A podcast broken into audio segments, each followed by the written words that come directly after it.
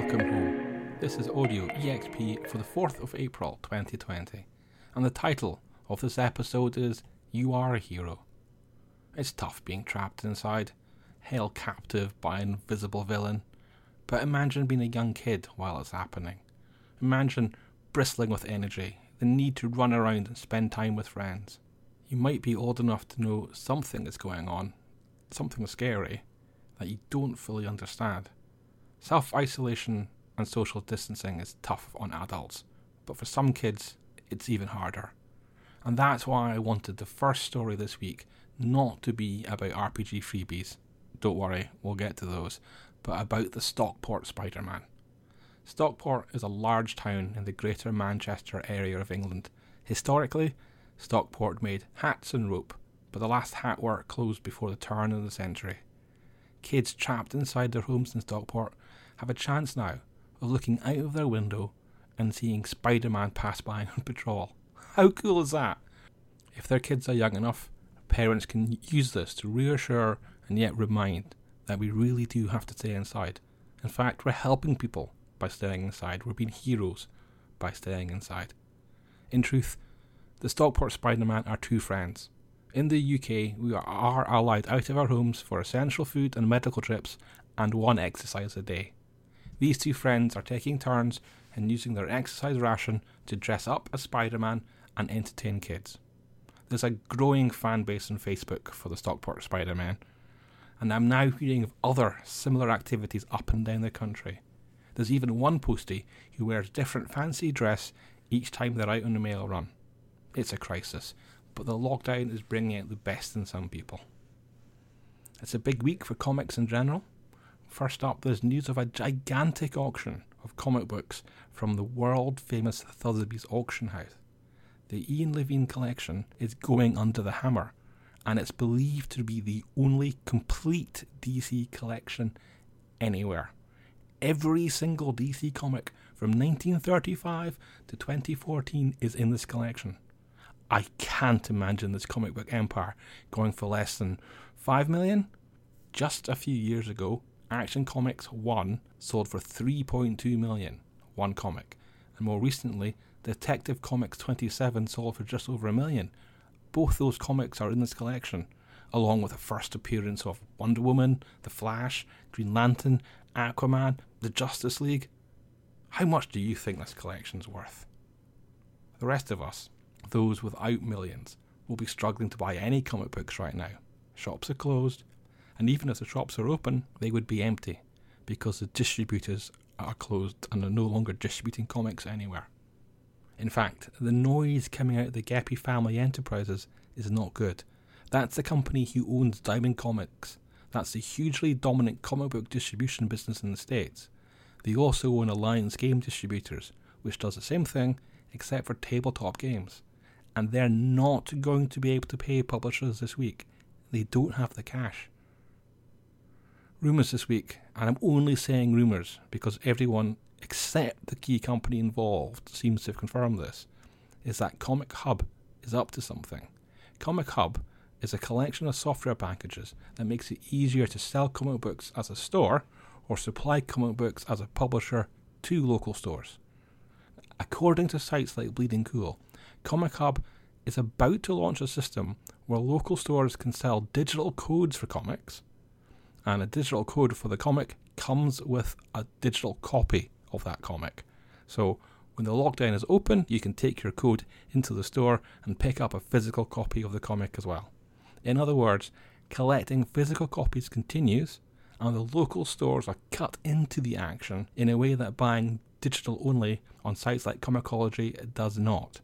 Comic Hub has not, as far as I can see, at the time this is recorded, publicly confirmed any of this is true.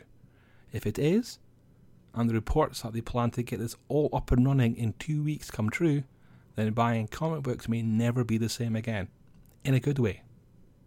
There's big news from the world of webcomics as well. The Korean giant Tower of God has had more than 4.5 billion views. That's 25% more views than Psy's Gangnam Style video has had on YouTube. Funded by Crunchyroll, Tower of God is now a Japanese language anime, and the subtitled first episode is available to watch on the platform. Geek Native got an early look, and I enjoyed the episode. Okay, so the webtoon comes out once a week, so you have to accept backgrounds and character designs are realistically simple to allow publication dates to be met, and the anime reflects that. In terms of plot, though, I like it. I think there'll be two layers. Climbing the magic tower is one layer, and I suspect that will be a series of challenges and a likely focus for all the foreground action, you know, whether that's fighting, betrayal, or other drama. In the background, I think we'll get into the politics of the tower, the noble families, and why everyone there, wherever it is, is so powerful. Will Tower of God hit 4.5 billion views on Crunchyroll? I doubt it. I don't think anime is that mainstream yet, not in the West, although it's undoubtedly increasingly popular. Popularity, of course, can matter. The gaming site EN World is closing their Trail Seeker patron because it's not popular enough. It has 91 patrons, or it did, which meant that EN World got 170 bucks for each Pathfinder article it wrote. EN World found that they were making a loss on that model, and so have little choice but to stop doing it. In better Patreon news, it's a new month, which means the Publisher Spotlight poll is open again for Geek Native patrons. There are five small publishers backers can vote into the limelight next month. They are In Search of Games, Tribality Publishing, Dungeon Master Resources, Rogue Genius Games, and Arbco Games. Thank you. If you are a patron supporter, a regular listener, someone who occasionally shares a Geek Native article on social media, then thank you. I'm on the Discord for Cortex. I've never played the game. I'm there to track the release of Cortex Prime, as it's now two years late. But what strikes me is that the small community of regulars there are so upbeat and friendly that they support the, the game designer and progress soldiers on. They're helping too. I, I think the like of Geek Native's patrons or EN World patrons, geeks who throw bits at Twitch streamers, or readers who turn off ad blockers when they visit a small website are heroes in their own way. There's a bit of the Stockport Spider-Man in so many of us, the things that we can do to help this community, to help the little guys and help each other. Now, of course, I'm not saying for a minute it's okay that Cortex Prime is two years late. If you're annoyed about this, then you have every reason to be so. I guess it's about, if anything, what you do with that annoyance. And there are signs of progress on Cortex Prime. This week, Adam Bradford shared a page from inside the Cortex Prime book, and it looks great.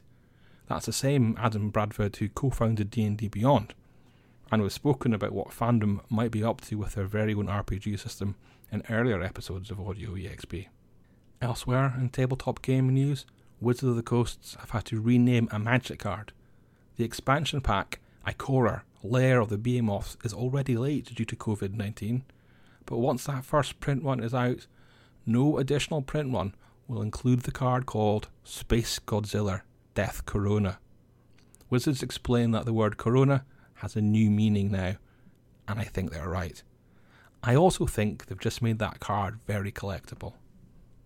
Wizards of the Coast are keeping up their frequent D&D playtesting with Unearthed Arcana. The latest PDF contains new spells and rules for magic tattoos. I think magic tattoos fit high fantasy worlds nicely and are a way of giving some of the vanilla classes a bit more sparkle.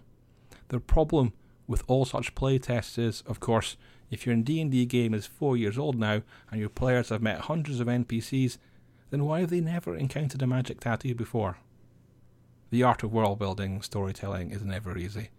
Hopefully, Charles Dunwoody's new series on Geek Native will help. It's all about basic world building, and part 2, Design a Base Town, came out in the blog this week.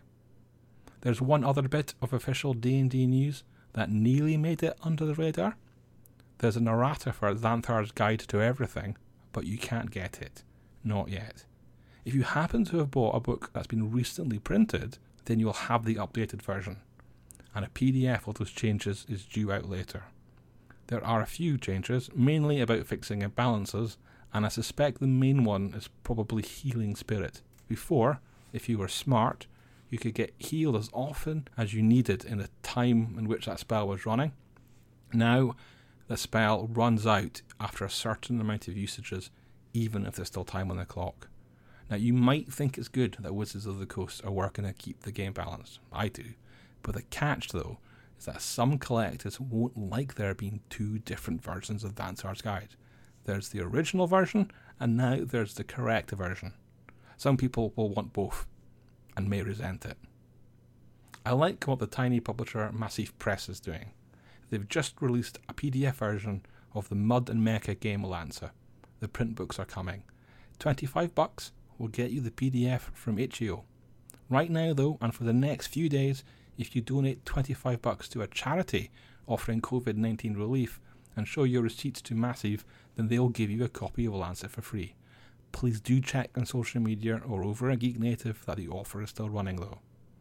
There's a pay what you want download for the Dark Eye available as well, along with two free solo play adventures for the game. The Dark Eye is often described to me as one of the best fantasy RPGs ever, if not the best. I'm yet to play it, so I can't verify those claims, but they're made frequently and by different people, so I suspect, at the very least, it's a good game. The company behind that generous offer is Ulisses Spiel, and they have videos of an actual playthrough of one of those adventures on YouTube, and if you're bored and you don't mind the spoilers, it might be worth your time. The map makers Alok have a free bundle up in DriveThruRPG. There are 12 different battle mats available in their care pack, and I think they're perfect for virtual tabletop use. Posthuman Studios have also been generous. They have two Eclipse Phase supplements that are free to download. Eclipse Phase is a transhuman RPG set after an apocalypse or two. The Platinum bestseller, After the Fall, is the first freebie, and it's an anthology of stories set in the game's universe. The other, A Time of Eclipse, is the first 100 or so pages of the game in EPUB form. Modiphius released their Elder Scrolls game, Call to Arms, this week. It's free in digital form, and that means using paper minis or improvising your own, but it feels like a perfect way to test the skirmish game to see if you might be tempted by the physical box when that comes out later. Once again, the digital form is also a good distraction for people locked inside. Lastly, let's talk about Humble Bundle. There's a collection of 3D printable dungeon bits available this week, and still a few days left on the Conquer COVID 19 programme. The latter gets you about £1,000 worth of books and games for a £25 donation. That's it for this week. We'll speak later, and in the meantime, please do keep safe and well.